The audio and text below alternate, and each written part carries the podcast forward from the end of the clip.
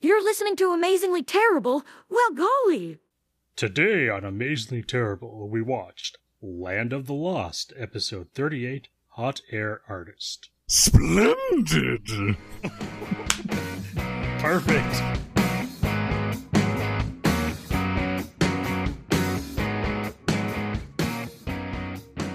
You're listening to Amazingly Terrible, show reviews so uselessly out of date were classified as an art form. My name is... insert name here. Pleasure to meet you, insert name. My name is Blake. Am I Mike? Who am I? I thought I was David. Who's who? Like, I don't know who... Yeah. Who am I supposed to be? Am I Matt? Oh. I'm not... No, Mike's I'm Matt. Way too high for this. Oh, okay. That just means I'm Adam? Your clothes are so out of date that it's an art form. Wait, are you both being me? I don't know. I gotta snobbishly talk about art somehow. Yeah. Gotta, right. Gotta do it. Anime sucks. It does. Wait, am I you?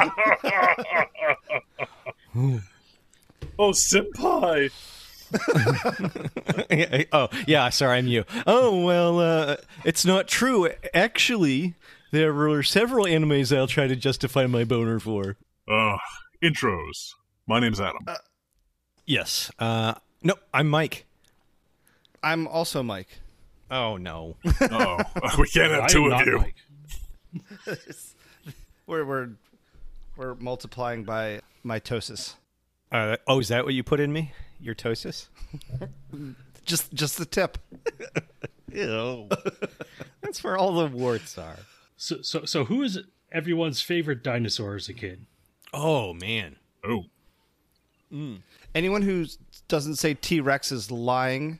I felt like I wanted T-Rex. I knew T-Rex should be my favorite. I just never felt very close to it, you know? I identified more with, like, Brachiosaurus and Diplodocus. That's your early hipsterism. Self. You're like, you should eat. You should lay around in water and have a brain in your ass. Nice. That's right. Back then, they thought that the dinosaurs all, like, submerged had two brains. Two brains and submerged themselves in water to keep themselves up. Well, particularly the brontosaurs, because they just assembled that from, like, spare bones they had lying around. Yeah. Well, also it had technically they did that with all of them, and it had the nose on the top of its head. And so they thought that it had to have been a snorkel. That's a different dinosaur. It was a brontosaurus. Was it? So it my favorite was actually the Triceratops or the Ankylosaur. Mm. Mine was definitely the Ankylosaur. Wow, yeah. The Ankylosaur. Yeah, really. Because I had the ball on the end of its tail that I could use for bashing things. I don't know, man. I can understand the Triceratops a lot because that shit is awesome. Best looking dinosaur in my opinion. You're right, Matt. It's not the Brontosaurus, it's the Brachiosaurus that had the snorkel nose. Ankylosaur, armored eyelids. Oh, pretty sweet. Yeah, that's right. That's so metal. I liked the dinosaur with the gigantic skull that would bash, like, as part of their mating dominance ritual. They would smash their heads into each other. No, yeah. It's a really hard name to say. That one was weird. They looked like monks because they looked like they had a tonsure. Yeah. Yeah. Here it is. It's Pachycephalosaurus. I just thought it was great because my mom always said that I was always banging my head into things and I had such a hard head because I wouldn't listen. And I'm like, this is my fucking dinosaur right here. Hard-headed dinosaur.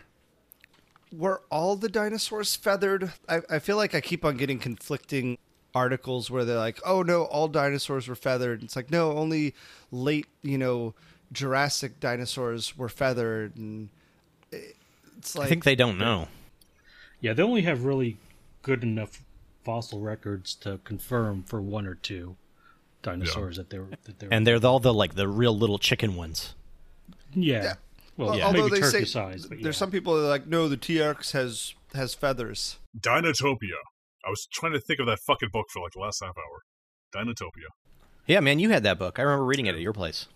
Yep. Beautifully illustrated. Oh, very nice. But so cheesy. Yep. Well, it's made for kids, so. Not to be confused with Just Four Kids, which is a really bad anime dubbing company. Wouldn't it be crazy to do like the opposite of what Four Kids did and make a Dinotopia TV show that was like dark and gritty? And, put it on television and have it cancel that for 3 episodes. Did something like that exist? I think so. The way you're talking about it, David, it makes me think there's actually one of those bouncing around out there. Yeah, I think it was something. Okay.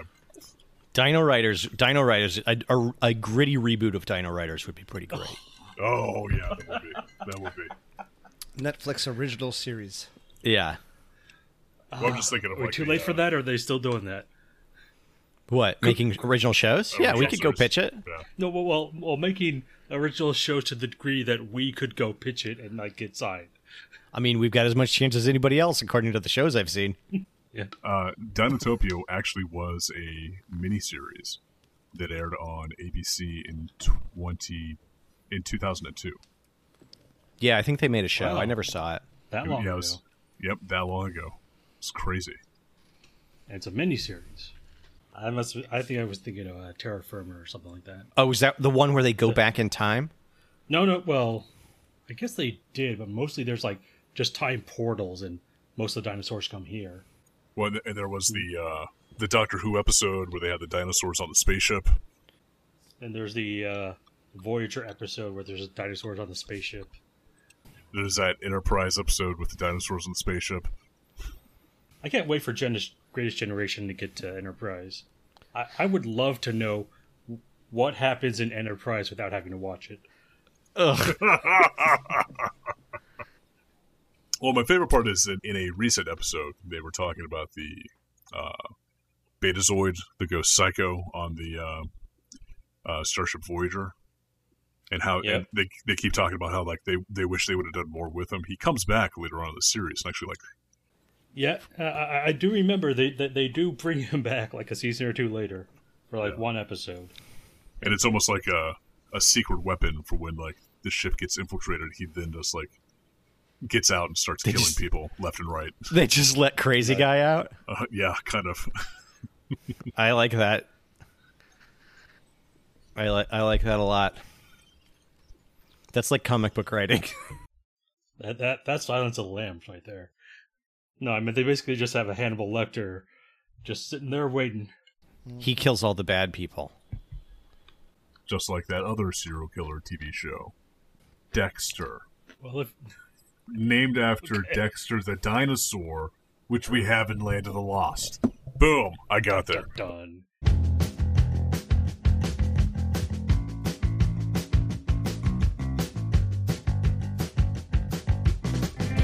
Yep. Perfect transition. I feel like I've been swept through a ionic portal into the Land of the Lost with that transition. Hi, I'm Matt, and this is my journey. I was transported through a vagina-like opening in time. That's really what they needed for the Land of the Lost, is like somebody getting attacked by a T-Rex. And then it just sort of like doing the freeze frame, being like, "Hi, my name's Jack. I bet you're wondering how I got here. They call me Grumpy." And the answer is he went in a canoe trip down the wrong river. It does open with some very Deliverance music. Ugh. So The Land of the Lost was created by David Gerrold, and he is uncredited for the creation. But he's actually most well known as one of the... original Star Trek writers. He actually wrote Trouble with Tribbles, and he was involved with a lot of production for other sci-fi television programs. And I think he actually got a couple of awards for some short stories back in the day. So what you're saying is his record's not good. He's getting work, at least. Yeah, dubious. Uh-huh. Have you watched the old Star Trek? Oh, yeah. Yeah, I've actually seen the episode Trouble with Tribbles. So, have you even seen Star Trek? Well, I've watched other episodes, and Trouble with Tribbles is good. Yeah, Trouble with Tribbles is good comparatively. Yeah. So he did some work on that, but the actual showrunners were Sid and Marty Krofft. They co-developed the series with Alan Foshko and the Krofft brothers.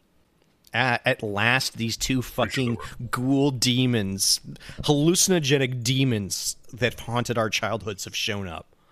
Finally, we can talk about them. Really? So they are Sid and Marty Krofft are brothers that started producing entertainment back in 1949 with their original unaired pilot called Irving, which featured marionettes in different like live action events, but they were all marionettes. The very first big success they had. The Reign of Evil started in 1949. Yep. The first big success, though, was the Banana Splits, which was 1968. You may not have seen it, but I'm sure you probably heard of it. And there's I've heard music, of it. Music of that kind of permeates pop culture. So I'm sure that you've come across some bits and pieces of the Banana Splits. Yeah, I mean they were like the Monkees. They were like a constructed pop thing. Mm. Yep. There's what is it? Na na na na na na na na na na na na na na. It's catchy. That was the music for it. That's all I remember about it. But pretty much, if you ever came across something when you were a kid of live-action humans interacting with life-size puppets, or people wearing different type of puppet suits or whatever, then you've seen a Krofft joint. That was definitely Sid and Marty Krofft. Have you ever woken up in a cold sweat? Hallucinations of people tormented by giant, evil, extra-dimensional beings, but the production value was through the fucking ass? Then you've seen a Sid and Marty Krofft. That's right. Yeah, they definitely almost everything that they made was psychedelic, and it totally seemed like they were tripping on LSD the entire time they were writing. So, but the important part is they actually were developing shows up through 2016. Will their evil never stop? I guess 2016 is when they finally got their final job. They got a puppet elected president.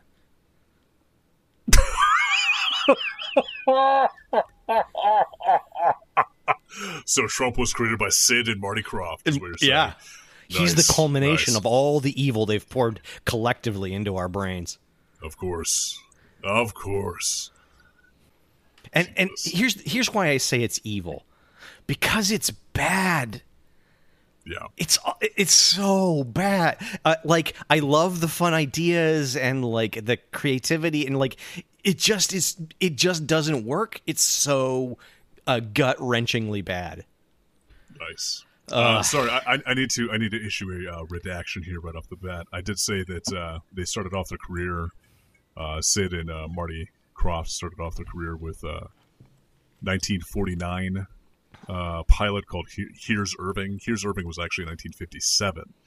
The first thing they did was a live show in 1949 called Howdy, Mr. Ice of 1950. And I have no idea what it is because there's no link attached to it. And it sounds like an advertising thing, or I'm a hack, and I don't want to see it. Yeah, I can see that. Yeah, yeah. It sounds like it's an advertising or a feature that was funded by. For a trade show or something? Yep. This is why you shouldn't give amateurs work. That's right. Only people with experience should be given jobs. Yeah. Ever. Yeah. Yep. It's a sustainable model. This is very sustainable, yes. The kids gotta learn somehow. Okay. Learn that they can't have jobs. So the Land of the Lost starts off with some very fine banjo music. Will and highly marshal as the earth beneath him trembled, lost and followed through the door of time. While they try to explain the concept of the Land of the Lost, which is essentially a family went hiking, somewhere in someplace called Circle, and they wound up going through a portal that was opened in a gigantic 1,000-foot waterfall. Mm-hmm. And since we're in season 3 of Land of the Lost, mm-hmm. that means Rick Marshall, the dad of Uncle. He's Uncle Jack. Nope. Rick Marshall. Rick Marshall, the father of Will and Holly, has actually left the Land of the Lost to go back to the real world and left his children behind. And his brother Jack Marshall just happens to find the same portal and then gets stranded in the same place in the same time with the kids. Oh, it sounds like they had a recasting event. Yeah, it sounds like somebody's contract came up and they didn't like the new deal they got. Yeah, it sounds like somebody got fired. It's very similar to the last season of Sliders, where the body double of Jerry O'Connor was sucked into a portal while being shot from the back. Oh, God, that's exactly. right. Can we talk about how this is season 3, and they mm-hmm. still have to give us the entire fucking explanation? Like, well, they don't. They're just doing the recast explanation. So this is season 3, episode 8. So I guess I guess it's like other things where they just have one opening for the entire season. But it just seems like they're kind of giving us a really long, drawn out 2 minute intro or minute. Hammer Man was really long. Hammer Man was a complicated concept. Hammer Man was a complicated concept. I needed to know that his shoes could talk. I needed to know that he got the power from another guy that wasn't related to him that also had magic shoes. Yes. But I feel like our youth was spent having people needlessly repeat themselves to us. And that's why we need to be told multiple things. Like, maybe this is just me, but like we were just multiplication tables and writing shit on a chalkboard 40 times, and our youth was spent just being repeated to. That's because we come from a time when memory mattered. Like, you didn't have the entire internet in your pocket. Exactly. Which is horrible, or it's great, but I still have a horrible memory. Like, it didn't work on me. I still can't remember, like... What's 5 times 5? 25. Okay. There you go. Yeah, you got it. Right. So why can't I remember It's like, what's the street address of your house? Oh, God. What is your social security number? What is your mother's maiden name? No, you can remember that one. So do kids now... And by kids, I don't mean, like, kids, but, like, Gen Z, like, do they not know their own social security number and, like... Do they have everything written down? Let me answer this for you. Everything? As a employer of not even Gen Z, but of some late stage millennials, the answer is yes. Like, they can't remember their social security number. So it's actually effective. What you're saying is that shit worked. I didn't know it till grad school. So I've been listening to the audiobook of A Distant Mirror, which is a history of the 14th century in Europe, which is fucking good. Interesting. The 14th century was prodigiously fucked up. Is that the time frame when they had the city that everybody started dancing and they couldn't stop?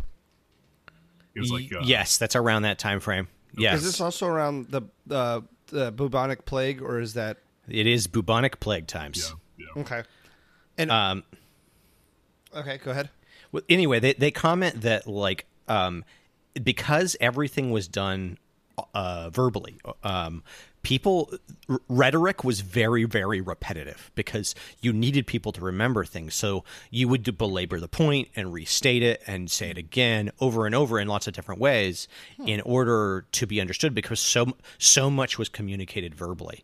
And that was that. So the language was completely maximized for that kind of communication. But it also led to people like scribes having the facility to exactly recall the comments of someone and note it down. Mm-hmm. I will hand it to the younger generations. Their adaptability Like we have like belabored information to the point where it has been, you know, pounded into our head, but younger generations are able to just flip and redirect. And we all remember, you know, math and multiplication and carrying the one and writing stuff down.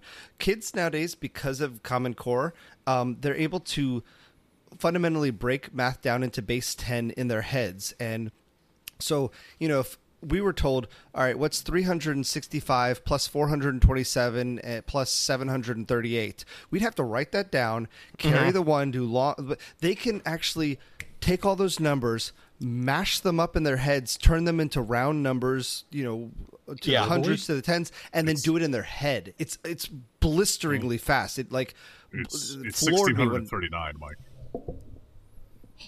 Did you do a fucking calculator, right? No, I just made some shit up. I didn't even do that. Yeah. But, I mean, most kids nowadays use calculators, but they actually teach them to do that shit in their head. And I watched someone do that in a store, and I'm like, how did you do that? And they're like, we just got taught that way. And I'm like, shit, I had to find a piece of a paper and a pencil. Kids are looking at you and they're just like, we're smarter than you. That's why. Yeah. And then I'm like, no. Because they cared about us, Grandpa. Jesus. Yeah. Like, list the first 50 presidents, bitch. Can you list the first 50 presidents? No, I couldn't. Yeah. We actually haven't had, we haven't even had 50 presidents, have we? Last one was 45. We're on 46 now. 45 or 46. Yeah, exactly. We're on 46. Yeah. I am really good at talking out my ass. Because I'm old, so people are like, "Oh, this guy must know what he's talking about." It is actually a skill. It is. It's. I'm at 100. Let's get in. Let's get into the episode. Going into the research and looking at some of the storyline for the show, the Marshals actually, if I'm looking at this correctly, if I'm reading through this correctly, the Marshals go to the Land of the Lost because future Rick Marshall opens up the portal to send them back, him and his kids back in time, so he can then save his kids in the present, thus creating a paradox and then fixing the paradox. Is that right? Are you saying that this show is based on historical events? Here's my postulation. Yes. David, was I right there, or am I wrong about that? Okay, so I do want to say in the past, a few years ago, I did try to watch this series. Mm-hmm. Okay. And I got to season 3 before I gave up on it. Okay. So you're saying season 3 is when this garbage gets bad? No, it's when this garbage gets good. And he had to stop watching. It's where the cumulative hours of watching reach a critical point where I can't take it anymore. What am I doing with my life? So would you say this episode is typical or atypical? I guess it's pretty typical. Yeah. Yeah. It seemed like it. I do have some memories of watching this as a kid. I watched it as a kid too, I think. This is what came on after the cartoons were over. Yeah. That was my experience as well. This came on after the cartoons, but before the Brady Bunch. Yeah. And it just seems so. It just seemed to drag on. A word to warning to our listener: if you're thinking of Land of the Lost and something's going through your head, stop, because this is not the episode and this is not the show that you're looking for. Right. This is the 70s one. This is the 70s one, which I didn't even realize existed. They had rightfully decided to remake it. And we could... Rightfully? No. Well, wrongfully? No. Well, I don't know. I might be on the side of Mike here. I do have fond memories of the 90s show. Me too. Me too. I don't know if they did it. Yeah, I don't know if they did it right, but they were right to want to remake the 70s version. Well, I think they should have just let it die. Yeah. Oh, okay. I see where you're going. Well, yes, I meant the early 90s Land of the Lost remake, and not the late 90s movie. Sir Arthur Conan Doyle's The Lost World. Right. Which is what this is all based on. I like the early 90s Land of the Lost, but that's neither here nor there. We're stuck with this episode. I do remember, so when we were kids, when I was a kid, I do remember watching this after cartoons, and this was kind of like the cooler show. This was the show that could, like, bring me down from the fantasy world of cartoons and get me ready for the real world. Oh, okay. Such a downer. Yeah, this was your downer to balance yourself out. Exactly. This was your methadone. Yes, exactly. It's cartoon methadone, exactly. I could see that. I think this is more like that they put this on to be like, oh, now we're targeting all the kids who don't have parents. Ooh. That's dark. Yeah, way to go there.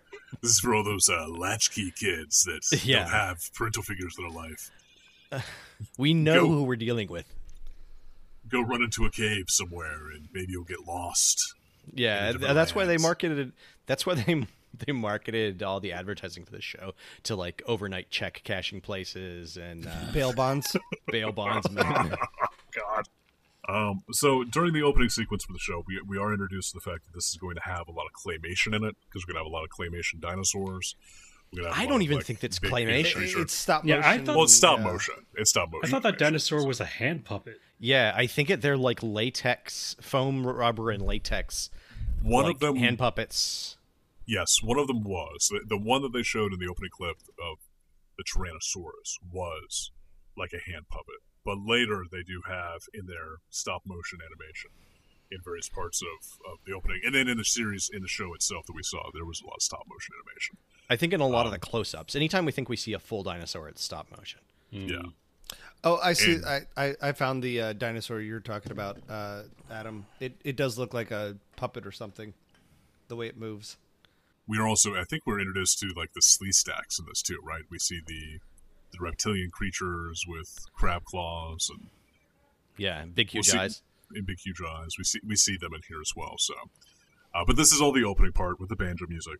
Mm-hmm. You make it through the banjo music, you get to the opening scene where we have a man-ape-type creature named Chaka, who is sweeping up in front of what looks to be like a stone temple of some type, trying to sweep dirt from the pavers out front. And he hilariously picks up one of the stone pavers and sweeps dirt underneath it, looking around to make sure nobody sees him.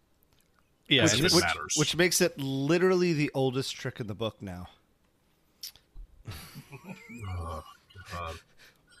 Oldest trick. Well, here's the thing, though. Land of the Lost. I didn't know this could get worse. Land of the Lost does not take place in the past. It takes place in a strange interstitial era that is neither the future nor the past, and it's just where lost things go. So that's the reason why there are dinosaurs there. That's the reason why the humans showed up there. It's just the Land of the Lost. It's timeless. Yeah, Adam, stop being such a fucking smarty pants, okay? Yeah. It's a limbic space, Mike. Jeez. Exactly. It is a limp dick space. Speaking of limp dick space, this little turd muffin, Chaka. It's a waiter boner. It looks like something that Worf shat out. It really does. It does. We're going straight to that joke, right? Yeah. He does look like the adolescent stage of the Klingon before they learn how to shave. I thought he looked a bit more like Rom, or not Rom, Nog. Yeah. Well, that's just because he's small. He's got the fake teeth. Yeah, and he's small, and he's been small for 3 seasons. That's true. Yeah, he hasn't actually grown at all. So many moons has passed. No one has grown at all in 3 seasons. This character's name is Chaka. Well, plot twist. This all happened in one day. See, they're in a limbic space where time doesn't matter. Oh. Oh God. Yeah. Yeah. So Chaka gets scared because he sees an unidentified object crash. And honestly, I did not understand what was happening when I watched this. Well, also he hears it too, because I never knew that a crashing balloon goes, wow, wow, wow, wow, wow, wow, That is a good point. That is a good point. That is the most extraterrestrial crashing hot air balloon I've ever seen. In fact, if I ever saw that in real life, I would be as shocked and appalled as Shaka. So but isn't this our third episode, or is it just our second? Isn't this our third episode with some sort of monkey man in a hot air balloon? It's our second. It's oh, our gosh. Second. It feels like our third. It feels like our third. Because of, I know. I have PTSD with when those two things combine. Yeah. But it's when they show it, you actually see that it's a balloon falling out of the sky, but it seems like it's on fire because there's smoke coming off of it the entire time. Right, yeah. So... It's almost like it's a doubly fucked balloon, essentially. But, which it can't be because it's filled with hydrogen. It's so yellow smoke. It can't it's be like on some fire kind of weird, if it's filled with hydrogen. Yeah, because it would just explode. It just explode. Yeah, right. So it's got to be full of hot air. Which, let's just go ahead and say, this is not a hot air balloon, despite the title of the episode. Yes. Yes, exactly. Yeah, exactly. Because it's using a different gas. Yep. Well, if the smoke coming off of it is yellow, then it would have to be sulfur. Sulfur gas. Or something, yeah. Or saltpeter, maybe. Speaking of lip dick. As we always are. Oh, yes. The turd muffin or whatever it is. No, this is like a cross between a Klingon and an Ewok. Oh, yeah. A Klingwok. A Klingwok. Wackleberry. An Egon. Oh, Wackleberry, I like that. Oh, Wackleberry. So Wackleberry runs in and starts complaining to the zookeeper that that he's no, it's the man in the yellow hat. In all fairness, that's pretty clear. Yeah, it's both of those. That's a good call, Mike. He starts complaining to the man in the yellow hat about what he saw outside, and. We learn this as Uncle Jack. Uncle Jack rushes off into the woods because he's a man of action and one big canteen to find out what happened. And Uncle Jack does exude some of the most, he exudes some of the most dad energy you could probably find anywhere. He's just like patience, calm dad energy. He's got recast dad energy. Yeah, recast dad energy, exactly. Yeah, he's got stepdad energy, you know, like, he's really trying hard. Yeah, but in no time he gets to this crashed air balloon, and in the crashed air balloon we find Colonel Roscoe T. Post, which is the actor David Healy in blackface, basically. Wait, well, if you look at it very closely, he is obviously wearing makeup, and the makeup is like 3 shades too dark for what he should be wearing. Well, let's get into that. They are all quite swarthy for some reason. They've everyone on the show has a lot of makeup to make them look a lot tanner. They all look very British. Yes, thank you. Yes, it's classic British like makeup, and this guy couldn't be like. Is my example of like whenever I think back to like RAF pilots in World War I, like, and probably people in the 70s, their stereotypical thought of like some British, you know, bulldog fighter, like in World War I or II, this is like what you would imagine. So. Well, I think that's what they were going for. The British needed to wear that much makeup because otherwise on film you could see the sunlight just shining through them. You'd be able to see the far side of their face. And actually, I picture British pilots wearing more brown leather. This is black leather, which makes him gray leather, which makes him look a lot like he's a German pilot. Yes. He does. He looks like a cross between an old school airplane pilot and a Luftwaffe or SS member. Yeah, he has a black. He's got choppers, riding caps, crops, and like a gray, tight-fitting gray suit jacket. His uniform definitely, yeah. And there are eagles on his gray uniform, and he also has a paratrooper's badge on his breast for some reason. And I think that they were trying to show that to me like a balloon. So they were trying to show like a balloon badge or something. But so are they the setting balloon us up paratroopers. Damn. Ooh, those were the. You don't even know how many confirmed kills those guys had. They were. If you think jumping out of a moving plane is hard, think about jumping out of a stationary air balloon. Stationary air balloon that just wafts around in the wind. Troops, we landed in Norway. We got a lot of swimming to do. Anyway, they Jack seems pretty nonplussed. Everything's just taken in stride, no big deal. This type of thing happens all the time. And for all we know, we're coming in late in the season. Maybe this does happen all the time. They could be visited by a guest star each episode. Yeah. Jack does ask Colonel Post, who everybody calls the Colonel after this, how he came to find himself in the Land of the Lost, or where did he come from? How did he crash here? And Colonel T. Post winds up telling Jack about how he was trying to be the first man to go over the Andes in a hot air balloon. Yeah, and I believe he says we learn he's from, like, 1912, right? Yeah, because Jack is a bit confused, because he's pretty sure that's happened already, and he came from 1920, is what he said. 1920, okay. And he did say, "Don't you know my name, son? I was the first," or I think he might have said I was the first man to go over the Niagara Falls in a barrel. Yeah. That's so cliche. Well, I think that's the point. Like, he's not the first one to do that. He's just someone who's trying to capitalize. There was a whole rash of people who tried to capitalize on going over the falls in a barrel and was famous for a moment.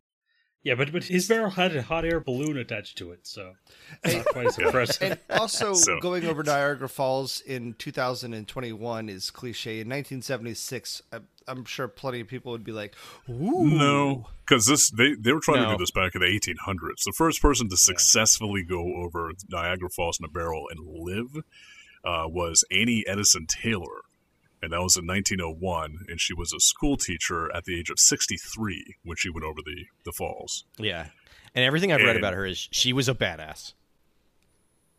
What was the barrel made out of? Was it just a regular wooden barrel?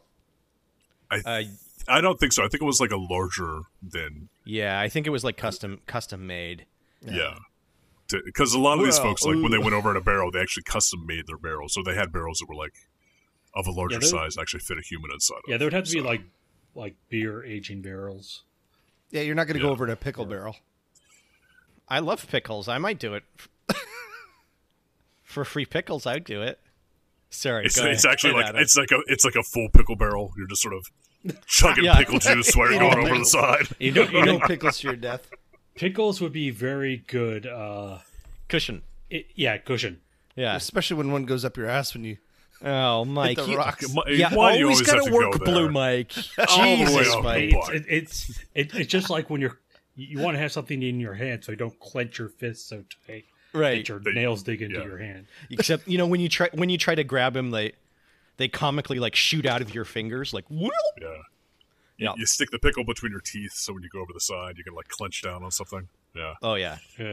The next guy to survive the barrel over the Niagara Falls was Bobby Leach in 1911, and then nobody else survived it until 1928. So this guy's an obvious charlatan. Obvious. To anyone, with Wikipedia at their fingertips. He is fictional. Exactly. He has that going for him. What? Wait, this isn't a historical reenactment? No, it is. Oh, okay.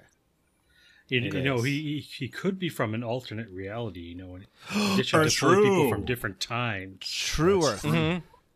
Could be playing people from different timelines. Well, it is a limbic space. Exactly. No, he said he was from 1920. He didn't say he was from 1920 post-apocalypse. Or how did the apocalypse happen before the atomic bomb? Well, it happened in 1932 when with the stock market crash. Or that was 28. I'm sorry. Fuck me. 1928. Holy shit. This is sort of steampunked power Tesla bomb. Yes, exactly. Piloted by pigeons. No, it's in young Einstein, where he tried to make beer that was fizzy, and he ended up splitting the atom instead. Mm-hmm. He tried to keep the bubbles in beer. Yeah, Yeah. So okay, so this is during this first encounter. Jack talks to Post, and Post is basically saying, "Hey, I just need to get my balloon fixed, and then I'm out of here. We're going to go back up." And Jack says, "Oh, are you? So you're planning to leave? Can you take us with you? We've been stranded here. It's called the land. We're in a place called the Land of the Lost." Yeah, real quick, we know the deal of this episode. Yeah, so yeah, we know the plot basically. He needs to fix his gondola. Yeah, yeah. I'm glad somebody else picked up on that too.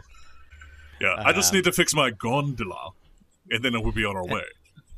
And the best part was is he definitely has a very Eurocentric attitude, because he starts off with, "Why, dear sir, I am Colonel Post, and as you can tell from my lack of accent, I'm American, just as you are."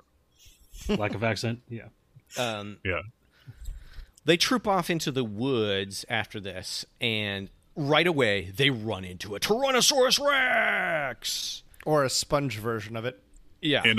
And Colonel Tanface does not make any type of move whatsoever at seeing a dinosaur. He just sort of stops, because Jack stops him. And then Jack takes the time to create this complicated system. Shouldn't say system, really. He just bends over a sapling next to him in order to create a jury-rigged catapult to fire a boulder off in the distance to distract the Tyrannosaurus Rex. And yeah, and this is... I think this is a good time to mention that back then they didn't have CGI, and the actors literally had to kind of imagine it. So the director's like, "All right, you two... imagine a dinosaur is in front of you," and they're like, "Oh, okay. I'm gonna look. We're gonna look." Back then, they didn't have as much acting to go around, and they had to use it strategically. I think that's more true, because in all fairness, today, when somebody actually does a CGI creature in a movie, they basically have a tennis ball that people are supposed to be looking at and reacting to. They don't actually see a CGI dinosaur. That's just what we see. Because we no longer maintain strategic acting reserves post-World War II, there's all this... We flooded the acting market, and there's just all this extra acting that people use up. I mean, we're killing the planet. It's a free market concept of acting, and it's causing a great deal of climate change right now. So. Which is... I mean, just the cost alone of shipping all that acting from China... It's insane, and post-COVID, all of our shipping is completely. We've got just warehouses full of acting just sitting, rotting on the docks. Well, what's worse is when we import the acting from China, we stick it we just put it in front of Michael Bay and he stamps it, and then we just send it back to fucking China. Why don't we just send Michael Bay to China? Yeah, yeah, we should just send him and his fucking stamp over there. So exactly. If it wasn't so environmentally tragic, if we could have acting blockchain, we could provide. Oh my God, Mike. We could provide acting NTFs. That's perfect. Guys, no podcast. We got to stop the podcast and copyright this. Yes, we can't give everyone our ideas. TM. I want an NFT of Ken Jeong. Yeah, patent pending, you bitches. Look, there's the only way to prove the acting block is real is by tying it to a blockchain, okay? You could send it back and forth to China 1,000 times, but it could be lost in the black market. So we have to tie it to a blockchain. And the other thing is, via the blockchain, we can track the acting, and we can see, you can look it up in the credits and see, all of this acting, this all is extra William Shatner acting that they've reused. Ooh. And then of recycled course, over and over again. Of course, if you're going to buy some drugs with the acting blockchain too, it's also untraceable. But who cares? It's cost of doing business. They say that just like Genghis Khan, almost all the acting has either been used by William Shatner or Jeff Goldblum. One of the two has touched all the acting that's ever existed. That's Jeff Goldblum has touched me. Almost all child actors that you see nowadays actually got their acting from Jeff Goldblum. They got it all from Jeff Goldblum. Yep. Because acting can either be created or destroyed. That's true. It's the fifth law of thermodynamics. Jeff Goldblum was a genius in Thor Ragnarok. Oh, I agree. I love Jeff Goldblum so much. Do you know what else he was a genius in, Mike? What? Mike? You know what else he was a genius in? Buckaroo Banzai. Oh, for Christ's sake. Buckaroo Banzai. I liked him in Independence Day. I like him in every. He's great in everything. And he's not. It's not the same acting. No, that's what we're saying. It's like all the acting in the world like filters through him. And yeah, which he's just the biggest consumer. He's absolutely unique in his acting, and it's awesome that all of the acting flows through him, because I couldn't imagine a better person that acting could flow through. It gets that Bloom stank on it. Isn't Jeff Goldblum doing like a D&D podcast now? All right, let's do a speed run here. Let's speed run through the episode. Okay, quick. I did want to say that this could be like a third season thing, where they seem to be a lot less scared of the dinosaurs in the third season. No, yeah, well, and they also seem to be not really scared of anything that's going on in the Land of the Lost. They complain about it. They say they're not going to miss it when they leave, but they don't seem to be scared of it. They seem like they have all the tools at their disposal to like properly deal with it at the time. So yeah, I think you're onto something there. By season 3 they realized that they could fling rocks at the dinosaurs, and the dinosaurs are so stupid that they run away. And well, no, he doesn't fling the rock at the dinosaur. He flings it past the dinosaur to distract him, to basically have him run after the rock that he just flung across the field. So as we learned in Jurassic Park, Tyrannosaurus Rexes their vision's based on movement. So clearly, a rock flying through the air is a better meal than the man in the yellow hat standing on the ground. What they don't tell you, though, in Jurassic Park was that the Tyrannosaurus Rex hearing was based off of sound, so he could only hear sounds if they were being made. No, it's based on motion. The sound is based on motion, and his hearing is based. It can hear when something was in motion. So if there's something else that made a sound, according to Jeff Goldblum, yes, all sound is based on motion. Something about a computer virus. We're gonna give it a cold. But in the first season, they definitely would have like stood around for 3 minutes screaming at the dinosaur, just staring, like screaming bloody murder, like they were in some sort of horror movie, like they were actually about to be killed by Jack the Ripper or something. Yeah, Klaatu Vrata Nektu. This points to like the big issue that I have overall with the show. That is like this place is just I think they are reacting properly, because this place is not very dangerous at all. No. Yeah. So in this scene, Jack basically takes the time, flings the boulder across, and then once the Tyrannosaurus Rex is distracted, that's when Colonel Tanface comes out and says, "Oh my God, that was a dinosaur," and like seems to be freaked out, but it takes him like a good 2 minutes before he actually gets freaked out. Well, also during the entire time that Jack is setting up this tree boulder flinging thing, which is like a good 30 seconds, yeah, Colonel Klink is like just standing there doing nothing. He's just silent and just watching, the man in the yellow hat go through this entirely intricate process when he could have probably just done a hammer throw with that boulder and just flung it himself. Yeah. He's really the Colonel's really incurious George. Incurious George, yes.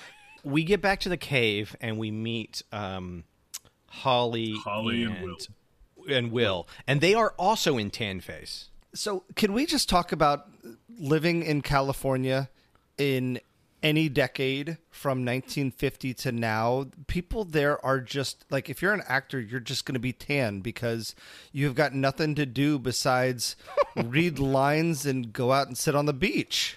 Read lines and snort lines, if you know what I mean.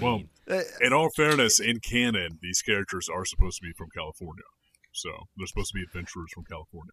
Yeah. The other thing is they all have the same haircut, except Holly has pigtails glued to the side of it. She looks like she's Marianne to Will's ginger. And looking at Will, though, in this particular scene, he does look like he's wearing a lot of mascara as well. So he looks like he's got a lot of makeup on. Even more makeup, yeah. But it's still not quite as bad as Tanface Colonel Schultz. He's definitely is this killing the immersion for you, Adam? Is this where you draw the line? It's not like the foam dinosaurs and the stop motion. It's The fucking makeup. It's the makeup, yeah. No, the thing that's killing the immersion for me is the fact that this is live action. So, I mean, everything about it: the writing, the acting, the terrible special effects, the casual way in which all the characters interact with their environment, like they just don't care anymore. Right, or they know that it'll fall over if they push it. Yeah. Oh, my question is, with all the makeup on Will, it really asks the question: which of those two do you think is fucking Holly? Oh, I thought you were going to say, which one of those two do you think is fucking Jack, as in Holly or Will? I mean, yeah, I guess that is the question. Like, where do you think this is, ancient Sparta or ancient Athens? Do you think those are her real teeth, or do you think that those are prosthetics just to make her even, like, to make her look even more bucktooth? Honestly, I could see that being prosthetics. I think you actually might be onto something there. I think those teeth are much wider than everybody else's teeth as well. So, like, everybody else has, like, browned teeth. They are rednecking her up to, like, nth degree. I think you're right. I do think they kind of redneck the whole show up. It's there's a or lot of hillbillies. Sorry, they're actually a different class. So they really billied this one up. I think, as with like Silverhawks or like Dukes of Hazard, we're seeing like something that was like this. They're like, well, you know, country it up a little. It'll play in Middle America. Like, I think that we're seeing targeting. That could be the case. Yeah. At any rate, Will and Holly are super excited to see that there's a new human around and that they're going to have the opportunity to go back home, because Jack tells them the Post is going to save them using his magic air balloon. And around this time, the family's house servant, Chaka, comes in, throws out a bundle of burning sticks, basically, and then gives the colonel a long side eye and says, like, who the fuck is this? Mm-hmm. Tanfei Schultz gets super excited when he sees that Chaka can talk, and he says, it talks, and then you see, like, money dollar signs actually appear in his eyeballs. And he says to himself, the missing link. You can hear him start salivating. Like, you can hear the water hit the floor. Just, like, instantly dripping. And he talks to God. He looks at the ceiling and says, the missing link. I'm going to be... Did he say, like, I'm going to be rich? I'm going to be famous. I'm going to be famous. Yeah. Yes. Yeah. So that's where his, like, uniform now matches his personality. And we're like, ooh, villain vibes. Yeah. But I mean, we do a hard cut from here to a scene of the Sleestacks summoning their ancestor spirit through a skull. Yeah. You know, they say Sleestacks, but... I gotta say, smokestacks, am I right? Oh, yeah. God. They're fucking hot. They can reptile lobster pinch my penis anytime. Oh, these motherfuckers have two dicks like a Komodo dragon. Oh, like sure. They got a forked penis. I bet you they're actually prehensile, too. I'll tell you guys, the eyes have it. So you got massive eyes. Yes. They do. That's why they keep those ancestor skulls around. Mm. They also have one in the background, and it has a light in it, like a jack-o'-lantern. Yeah, it's just a different. One's red, one's yellow. It's the same. Yeah, you talk to the yellow one for prosperity because that's got all the gold colors in it. Right, you talk to the red one when there's a threat that's coming. So the Sleestacks perceived Schultz as a threat, and they asked the ancestor skull. And the ancestor skull basically says, all of his powers and his machine, go fuck up his machine. And the Sleestacks say, okay, we'll go do that. And then we do another hard cut to... Which, again, the ancestors seem to be, like, pretty on the ball. They do. The ancestors kind of know what's up. They seem more on the ball than any other character in this episode. Well, and the thing is, when the Sleestacks actually talk to the ancestor spirit, the way that they actually approach the problem or the subject is they say that there's another intruder in our lands. Is this intruder dangerous? So we now are given the clear overarching plot of the series.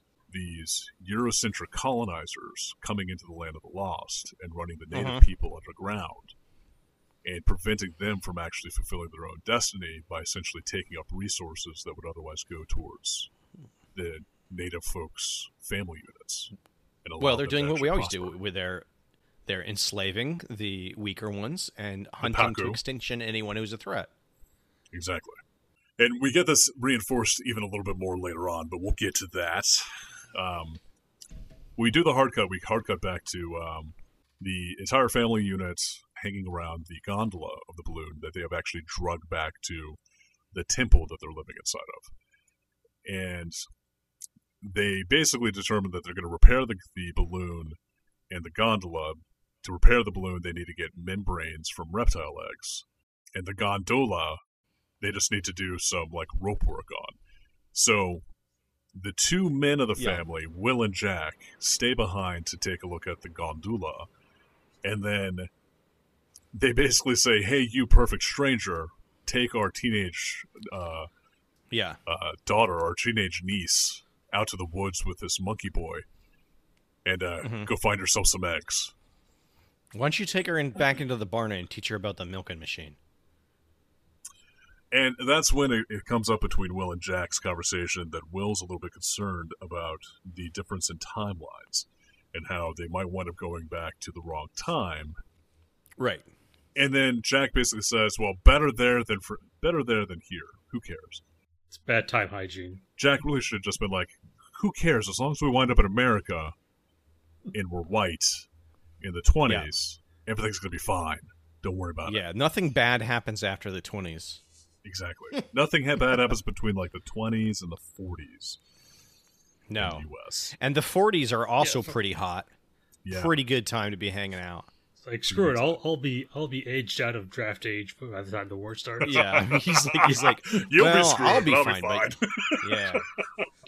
I got bad news for you, Will. I know you die in a trench. He's too short. He'd be 4F'd out. Come on.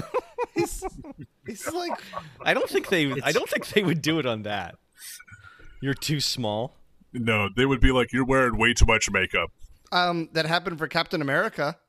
That happened to Captain America, motherfucker. I will stab you. Steve Rogers was too short, man. Oh, God. They 4F'd him out. Mm-hmm. But then, also the mascara. That would. Yeah, I think the mascara would have been more. Out. Yeah. They would have been like, yeah, 4F actually stands for how many 4F actually stands for how many more inches Captain America needed. So is the F all right. 4 fucking inches. That's it. Oh, that was so much better coming from David. Nice. Beautiful. Nice. So we then get the scene where Tampa Schultz and Holly wind up running to the ancient city of the Lost, which was a city, Holly explains it was a city that was built by the Sleestacks before the Sleestacks became too light sensitive and had to move underground. And they show us the city, and it's basically a matte painting with like some sort of glacier behind it. And I'm pretty sure in the matte painting you actually see a dinosaur painted on it, and it's just sitting there. It looks like they started doing Stonehenge and stopped after one hinge. Yeah. They were like, how much am I getting paid for this? Okay, I'm done, man. I'm finished. This is it. Yeah. And they come across Alice. It's Alice, right? Mm-hmm. I think Alice the Allosaur, yep. They come across Alice, and Holly explains, her bite is worse than her bark. And her bark sounds like shit, so I don't even know what she's trying to get out here, but they wind up just sort of running around her to get to a bunch of brontosaurus eggs. Yeah, and essentially, again, nothing is a threat. There are no real problems. Yep. Although there is like a weird scene where like Schultz essentially like is delayed in running around Alice, and afterwards they play it off as him being like a coward. But he was saying that he was actually trying to distract her so the kids could run away. Yeah. At any rate, like, I'm not... Him being a coward actually doesn't seem like it would play into him, like, actually, like, trying to face off against the dinosaur pretty late in time. I think he actually would have run sooner. But, whatever. They come across these brontosaurus eggs, and the brontosaurus eggs have a bunch of cellophane lining on the inside of it. And it turns out that it's going to be perfect for balloon making. Yeah, they're filled with, to Mike's point... 1970s plastic. 1970s plastic. Yeah, it's like it's like wax paper if you took the paper off. It's just like wax. Yeah. Sheets of wax. It's just a big sheet of wax. Yeah. Well, and it's kind of a cool effect that we're looking at because they're giant eggs and like they're tugging at the cellophane that's obviously lined on the inside of it. And I actually thought this was relatively creative on their part. But we cut from here. The showmakers or the characters? The showmakers. Okay. I don't know. But we cut to the best scene of the episode. It's just brown-faced Schultz, and it almost looks like it's on like what is it, a diopter lens, where he's basically like in the foreground, and then like in the background they have everybody working, but it's not really that. It actually is like superimposed. He's like floating around like he's in a classy 1980s school picture, or like the glamour shot you get at the mall. Yes, like the glamour shot. And it's almost like a bust of him. So like you kind of see like his tits up essentially, and it's always in that framing. And then everybody else is like in the distance in the background, but he's like looking down at them. So the proportions are completely off the entire time too. Yeah. And all it is everybody else working while he's standing there bouncing up and down on the heels of his on the balls of his feet. Basically just saying over and over again, "Splendid." Yeah, and rubbing his hands. Yeah, while they labor away. Well, they're doing a montage of fixing the balloon. Oh, that's splendid. Just splendid, huh? Splendid.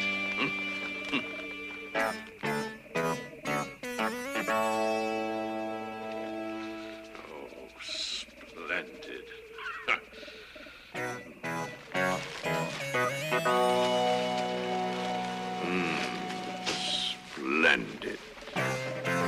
It is just bizarre. I think that of all like the weird things that are in the show, I think this was the most bizarre bit of it. So, I mean, in a way, it's the most magical part. It's David Healy acting. Yeah, splendid. Anyway, we cut from here. He really acts with his hands a lot. He does. He definitely does. Yeah.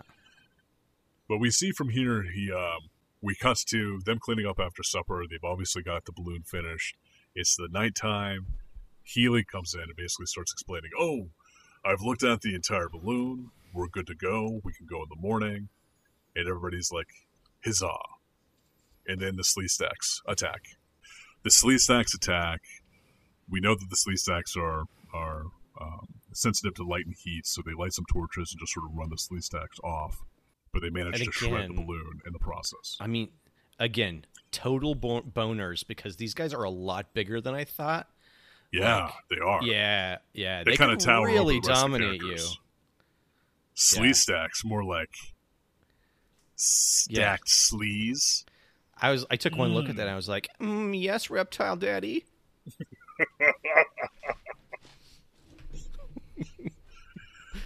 I want to feel your two dicks on me. I want to feel your pronged dick. Can you dock with yourself? Ooh. The stacked sleeves get run off buddy. By those hot torches as the rest of the crew starts spilling hot wax over the body. I call them smokestacks because I want their hot smoke up my ass. Smokestacks, yeah. The smokestacks come, they rip up the balloon, and then the smokestacks leave, and that's the last we see of the smokestacks in this episode. They never come back. But they have to go get more Brontosaurus membranes, and while they are getting them... Holly overhears Schultz talk about how he's going to take Crinkleberry around the world to all the different cities that he could find, and that's when Crinkleberry was like, "Are there going to be Pikuni in those cities?" And that's when Tanfei Schultz basically says, "Yes, sure, whatever, boy.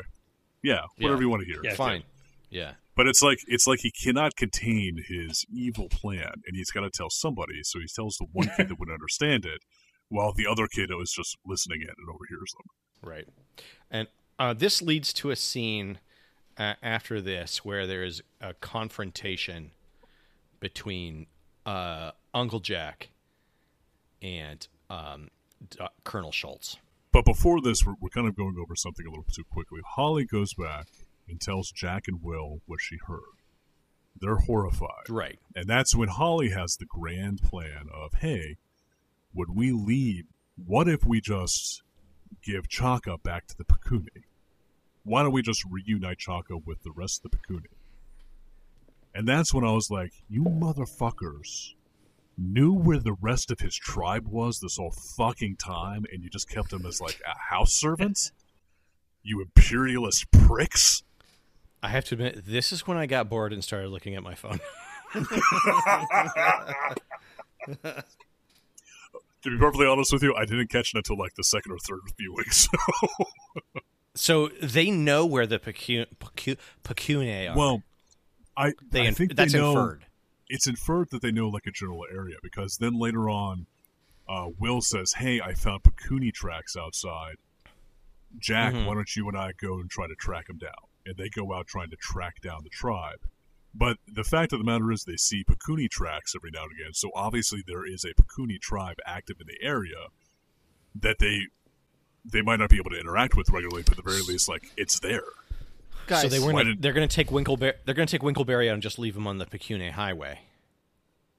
I think that's what the idea was. Okay, I want to bring your attention to a timestamp, though. At timestamp 14:12 in the episode, this is when Will comes back after finding the Pikuni tracks, and he wants to tell Jack, hey, I found Pikuni tracks nearby, we should go follow it.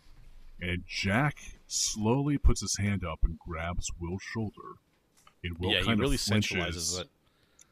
Will kind of like flinches and kind of like leans his head into the hand grab. So Jack is totally boning Will. Yeah. Yeah, it's true. He's like... Uncle Jack, nephew Will.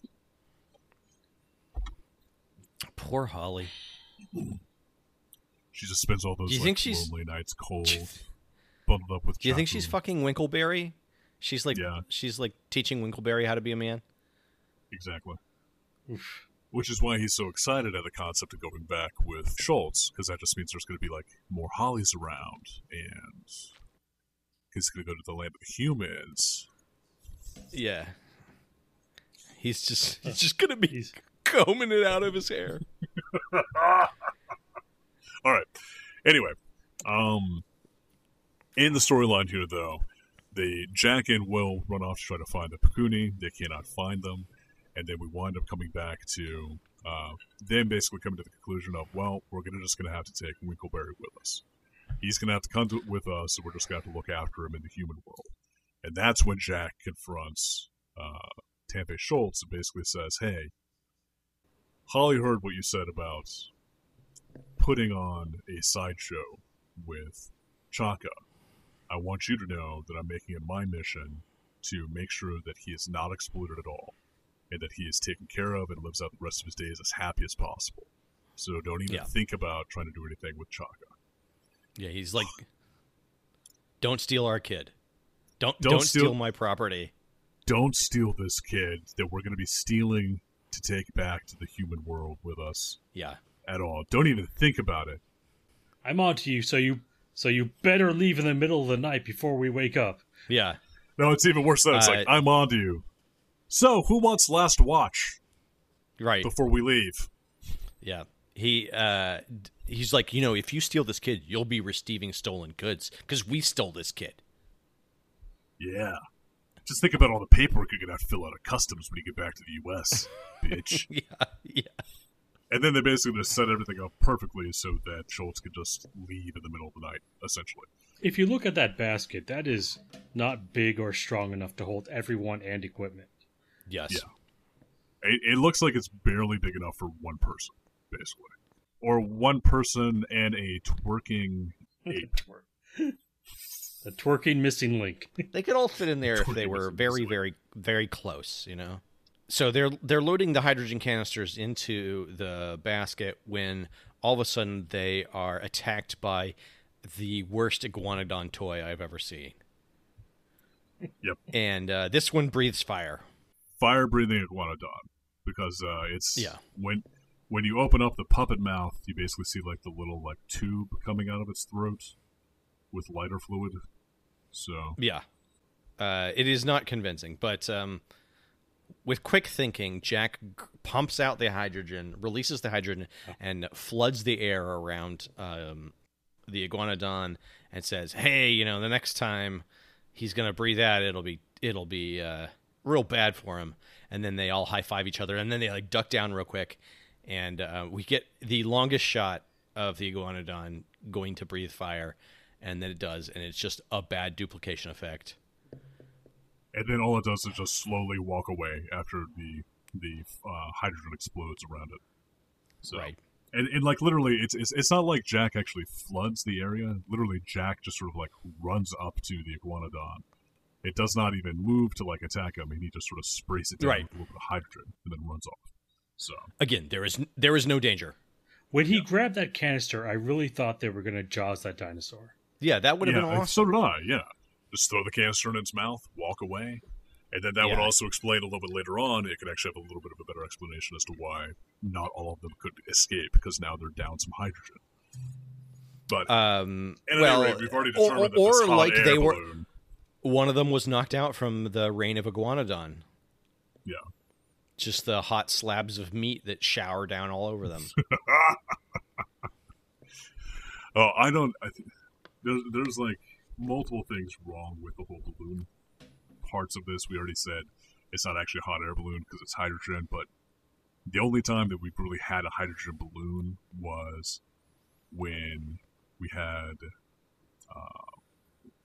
Zeppelin, specifically. I'm talking about the explosion of the Hindenburg. That's when we stopped having hydrogen. But in all honesty, the reason why the Germans were using hydrogen in that balloon at the time was because they did not have the resources due to the war. So they used a gas that they normally would not use, and it was catastrophic for them. So even in like normal balloon fairing, if they were just using a buoyant gas to put the balloon up, they still wouldn't be using hydrogen because it was too volatile. That's what I always said about hydrogen. It is the best gas to use if you're just using plain gas. Apparently, they use propane now. Well, they use propane as fuel. To create hot air. It would, however, make... Well, I don't even know. Would it make more sense that he was using hydrogen as fuel? Is that even possible? I think it would make more sense. I don't know if it would be possible based off the rig that he had there, but I think that it would make more sense for them to actually use the hydrogen to burn, to create sustained burner, to create the hot air to cause the balloon to rise. But all of that is also... Well, the burner would be extra weight. The burner would be extra weight, yeah. But it would also be contingent upon like atmospheric conditions as well. But at any rate. Yeah. We cut from that. We go to a scene where everybody's basically saying they're going to go to sleep for the night. In the morning, they're going to leave. And that's when Jack says, okay, Tanface Schultz, you got last watch. So... Right, I'm setting you up to be able to. Fucking imbecile. He's a fucking idiot. Yeah. So we cut to last watch. As soon as Jack goes inside and Schultz, or goes out to guard the balloon, he immediately puts on his aviator scarf, so we know. Yeah, it's his silk scarf. And then Chaka sneaks up on him. Well, he pulls out his scarf, throws it around his neck, and then he pulls out what looks to be a map. And they had never talked about a map up to this point, so I was kind of confused. I was like, what the fuck is the map for? Do you actually have a map of the Land of the Lost?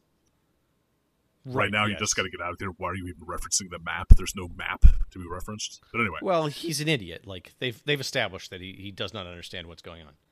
Yeah. But then Chaka shows up and shows Tanface Schultz one of the best things that he should probably be taking back with him to the 1920s, which is a self-contained, handheld flashbang grenade. Yeah. That's in a natural crystal form that all you have to do is throw on the ground and suddenly you get a flashbang.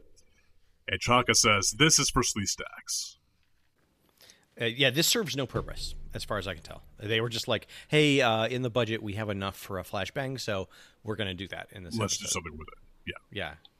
Because immediately after that, it's ignored. Nobody cares about it. And we see it's morning time. The balloon's all rigged up, ready to go.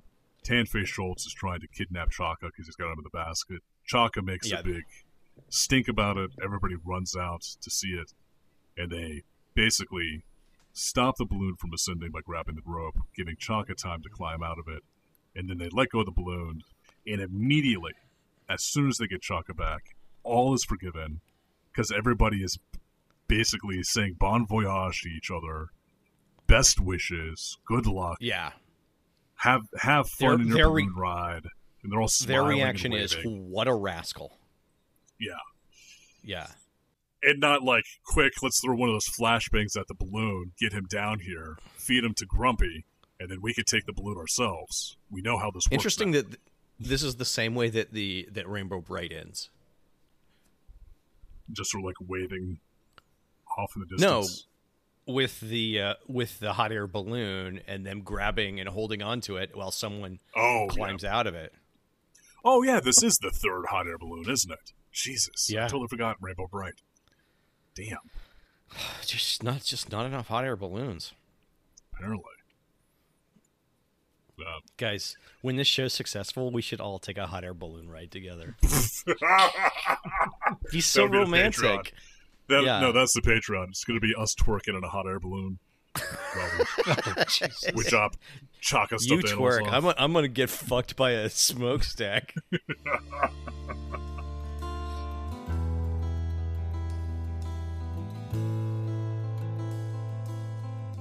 So as I was watching this, or at the end of this, as I was watching Tanface Schultz fly away, I basically said,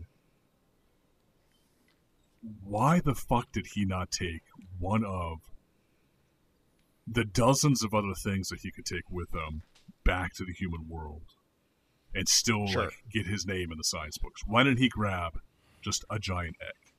Or why didn't he try to grab like a sleestack claw, or even like some skin from a sleestack, and then like could preserve it for later on? Or why didn't he grab one of those fucking crystals, or like dinosaurs, dinosaur bones, dinosaur teeth? There's tons of things that would actually make him throw a lasso down and drag a dinosaur corpse behind you. Oh, but like things that were relatively small that he could carry on his person, there were like dozens of them. And I just don't understand why he was just like, oh, the missing link. That's the thing. That's the thing in 1920s when... Look, it's easy to armchair general this, but guys, were you there? Were you there in the hot air balloon? I feel like I was. If you were face-to-face with Apaku, would you be able to resist the lure of bringing him back to the real world for study? He has to smell like a dingleberry. Can you imagine what the fucking thing smells like? He smells like matted shit. Nice. Oh, God. No, I could totally see that. Well, maybe not anymore. Maybe like the Eurocentric... colonizers cleaned him up a little bit and tried to force their standards of beauty upon him to the point where he was actually self-conscious about the smell and the cleanliness. I don't know. His hair doesn't seem very feathered. Yeah. I am not combing the shit out of that little goblet's hair. Fuck it. I would kill him for meat. Well, we already know that you'd be going hanging out with the smokestacks. Yeah, I would. Who are clean because they're reptilian, no fur. Shit just rolls off of them like a duck's back. It's so bad, guys. Yeah. Like I said, this was after the cartoons. This came on to signal that the fun is over. Yeah. It is a harsh transition. Yep. This is to cool me off after my cartoons. However, why don't we just go ahead and go right into it? What would you guys say for Amazing, Terrible, or Amazingly Terrible? I like it. Well, I don't. Well, who cares what you don't like? I care. I am of the stance that this is actually amazingly terrible. Because I think there are themes that pop up in this.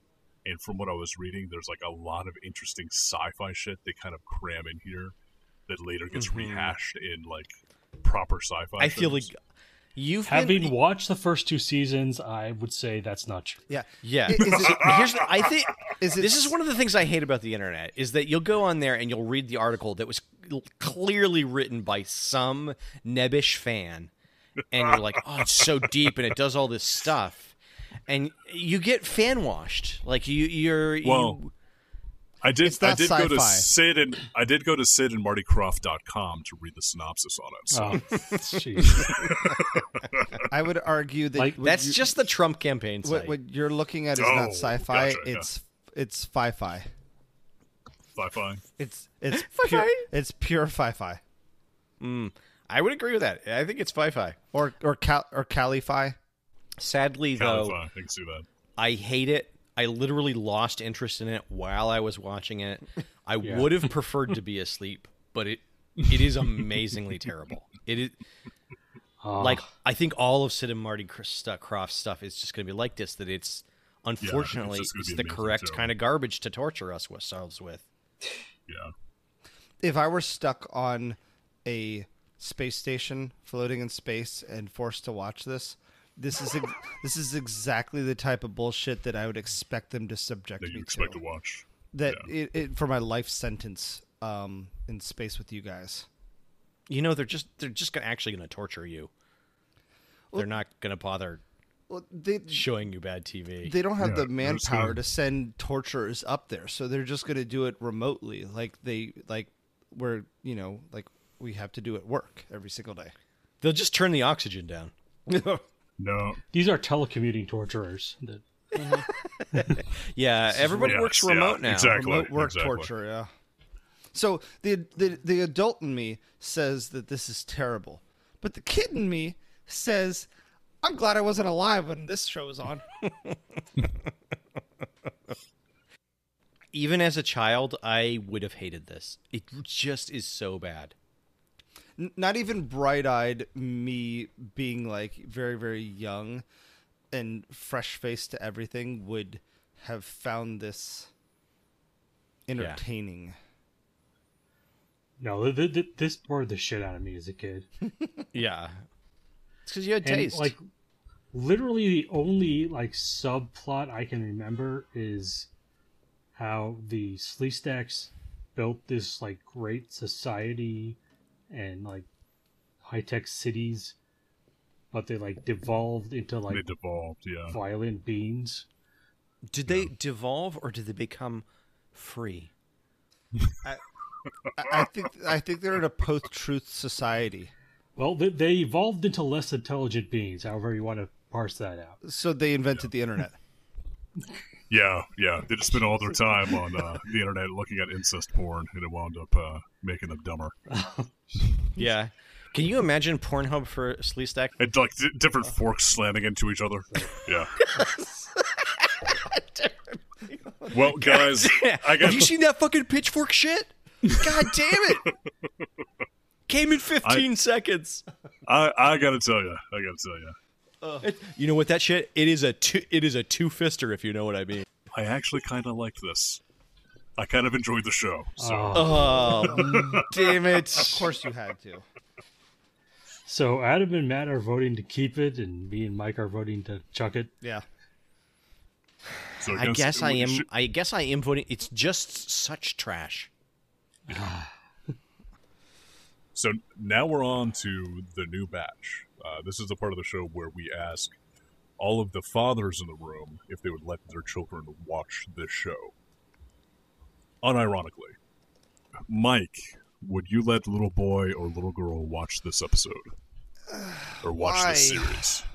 What would be the end game to that? It's hey, do you want to watch a really horrible show from before my time that also has dinosaurs in it? Because then, of course, boy's going to be like, oh, hell yeah, dinosaurs. I'm in. And I'm like, oh. And how long would it take before he realized he made a huge mistake? Yeah, I was going to say. At his age, probably not long before he realized he was Rickrolled heavily. That would be even better if you actually started showing them this show and as soon as the credits cut, the show starts, and then it just goes right into a Rickroll. 24 minutes of Rick Astley. Yeah, they would be so much more entertained by that. Probably. Matt, would you let darling baby child watch this show? right now? No, absolutely not. You wouldn't leave it on the back. There's a lot of there's a lot of problematic stuff in here, and it's also just so boring. Yeah, it's super duper boring. Yeah. We have one female character who does not have much to do. Anyway, but she never has to be saved at the very least. She is utilitarian. Not in this episode, but I will bet you. I will bet you $20 million. Yeah, that at some point she needs to be saved. That's a fool's bet. What got me was like she always has that slack jaw smile. Oh, it's like her mouth's like kind of open, and she's just always like, Hurr. It's like that's how I smile, Mike. Yeah. Okay, here's the question. Okay, so would we let Derek watch this? Would we let? It's like Derek, Mike, now our child. Mike, I think we could safely say yes, we would. Would we actually make him watch this as a joke of, hey, this is our next episode that we're going to be podcasting, so you have to watch this, and secretly link this video to him so that he has to watch it and then say, oh no, I watched the wrong episode, and then we all laugh. I think the real question is, would we make him watch this, or would we tape his eyes open Clockwork Orange style and force him to enjoy the entire series at once? Well, yes and yes. Like, why is this a question? This is rhetorical. Well, I got to say, guys, I'm concerned about his screen time. I'm worried. I've seen a lot of changes in his behavior, and we really, it's affecting his development as our little man. Mm-hmm. We need to make sure that he remembers this series, so it needs to be repeated at least 3 to 4 times. And if he's bad, we'll inject a little bit of this under his skin, and it'll burn. Splendid. Whoa, wow. Nice, Mike. I didn't know that how you could make that darker, and you did it. Nice. I think that laugh just made my foreskin a little bit longer.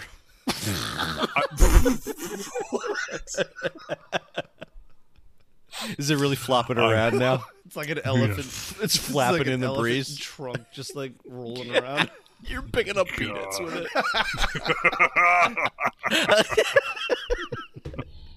David, we have to keep this. Slapping on the God. This is just touching their little forehead and their eyes. This is Blue Mountain Beanhole good. Oh, right here. This is so a line of drool. There's just a line of drool. Oh, God. God. What's wrong with you? Jesus Christ. Oh, sorry. Oh, it's so good to cry while laughing. I feel like this is like the least prepared that all of us have been at the same time for one of these episodes, and we still have managed to just make a horrific episode. It took us to a really dark place. It really did. I'm just picturing Mike as like a blind man, just using his foreskin. Oh, God. What the fuck? He's like feeling around the house with his foreskin. He's just looking for peanuts and little bits of grime and stuff. If 5 blind men feel Mike, they'll all come up with different answers. God. Only 3 came back because 2 died in the folds of his foreskin. No, one died in the folds of his foreskin. The second one just stayed. What the hell has become of us? Well, they joined all the others. There's a whole family in there. Is it wrong that I named them? Well, they're yours now, little rumple foreskin. They're gonna come out looking foreskin. They're gonna come out looking like Winkleberry. They've devolved in there. They're gonna all look like Shaka. Oh, man. Okay, none of that makes the podcast. Oh, come on. I think all of that is the podcast. That's the Patreon. Cool. I'm so mean to Mike, I'm sorry. This is the good kind of humor. The kind that only hurts Mike? No. I don't think this was hurting Mike. This is just ludicrousness. This is pure insanity. The fourth kid really got me there, Mike. Well, now I know what to include in our callbacks. Do you think Do you think this? What? Go ahead. Do you think Sleestack foreskin is like sandpaper? Wait, tongue? Wouldn't what? They're forked, aren't they? Wouldn't it be 8 skin? Yeah. Oh, good point. How did you do the math so fast? Did you break it down into fours? He wrote it down 17 times before he said it. Oh, I'm obsessed with binary. He broke it down into sleeve stacks. Yeah. Yeah. How many stacks are those? It probably feels like a combination of between sandpaper and snakeskin. Or it's actually just incredibly supple skin because they actually keep it folded up in their cloaca. Before they're ready to cloaca. Bump around. Cloaca. Cloaca. Cloaca is a town in Mexico. Subsequent to cloaca. Cloaca. If it's cloaca, there's an X in there somewhere. Hey, I mean, whatever works. We have entered the Sumerian redemption. This is where our Sumerians get to redeem points that they've earned from summarizing cartoons. Those points are used for removing cartoons from the list, from the sacred list, adding cartoons to the sacred list, or pissing David off. Sumerian redemption, our version of Egyptian rat screw.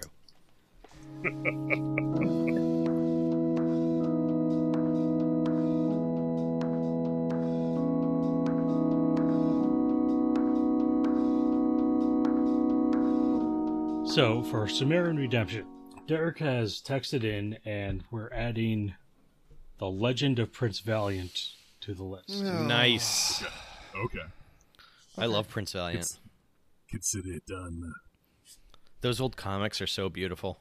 And the next redemption is mine. I am removing Ultimate Spider-Man. Splendid! Wow. The Spider-Man we didn't even know we had because it didn't start with spider. Oh, whoa. Did I see that? Is it good? Well, we're not going to know now, are we? We will never know. Well, not for a long time. It goes onto the wait list. Oh, that's true. But it's 2012 to 2017. Back. David, we are only down to 6 different Spider-Man shows now. What the fuck? We only have six spiders, man. Why would you do this? I can't web to that. Spider-Man.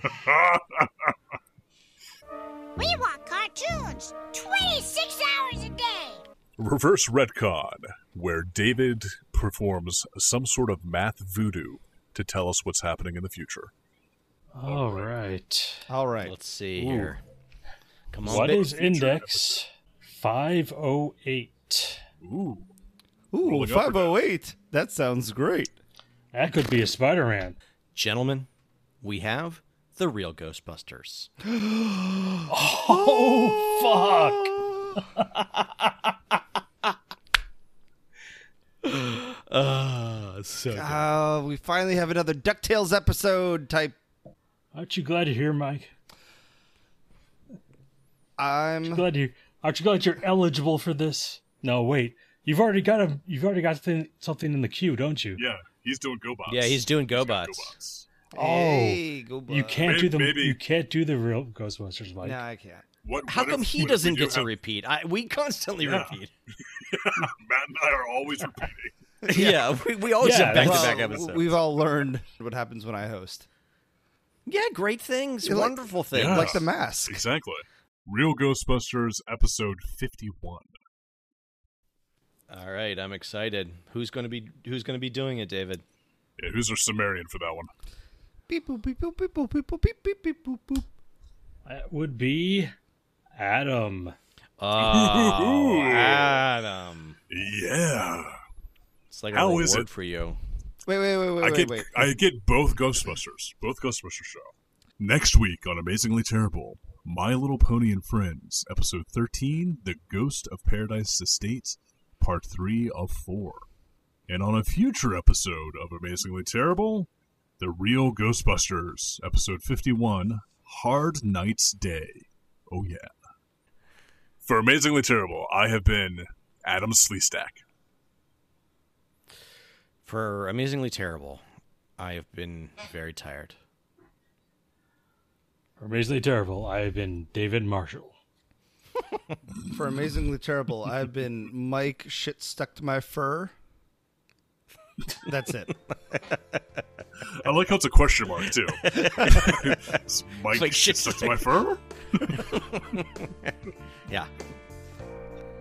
Okay. It'd be easier in Japanese, because I could just add ka to the end of it, and it'd make it a question. We'll just do it anyway. They're like... Shit stuck to my fur coat?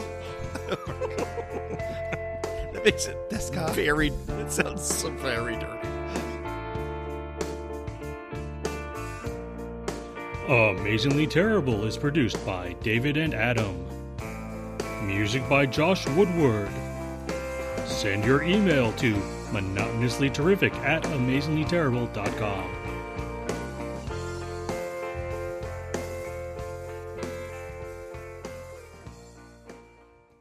Just a quick tangent here. Yeah. Who's like still listening to the Dana Gould Hour? Me. What? Me. Yeah, the Dana Gould Hour. Well, it's worth a listen, especially some of the early episodes. You'll probably have heard this joke before, but how great would it have been if Trump gave a concession speech, and his entire speech was just the aristocrats.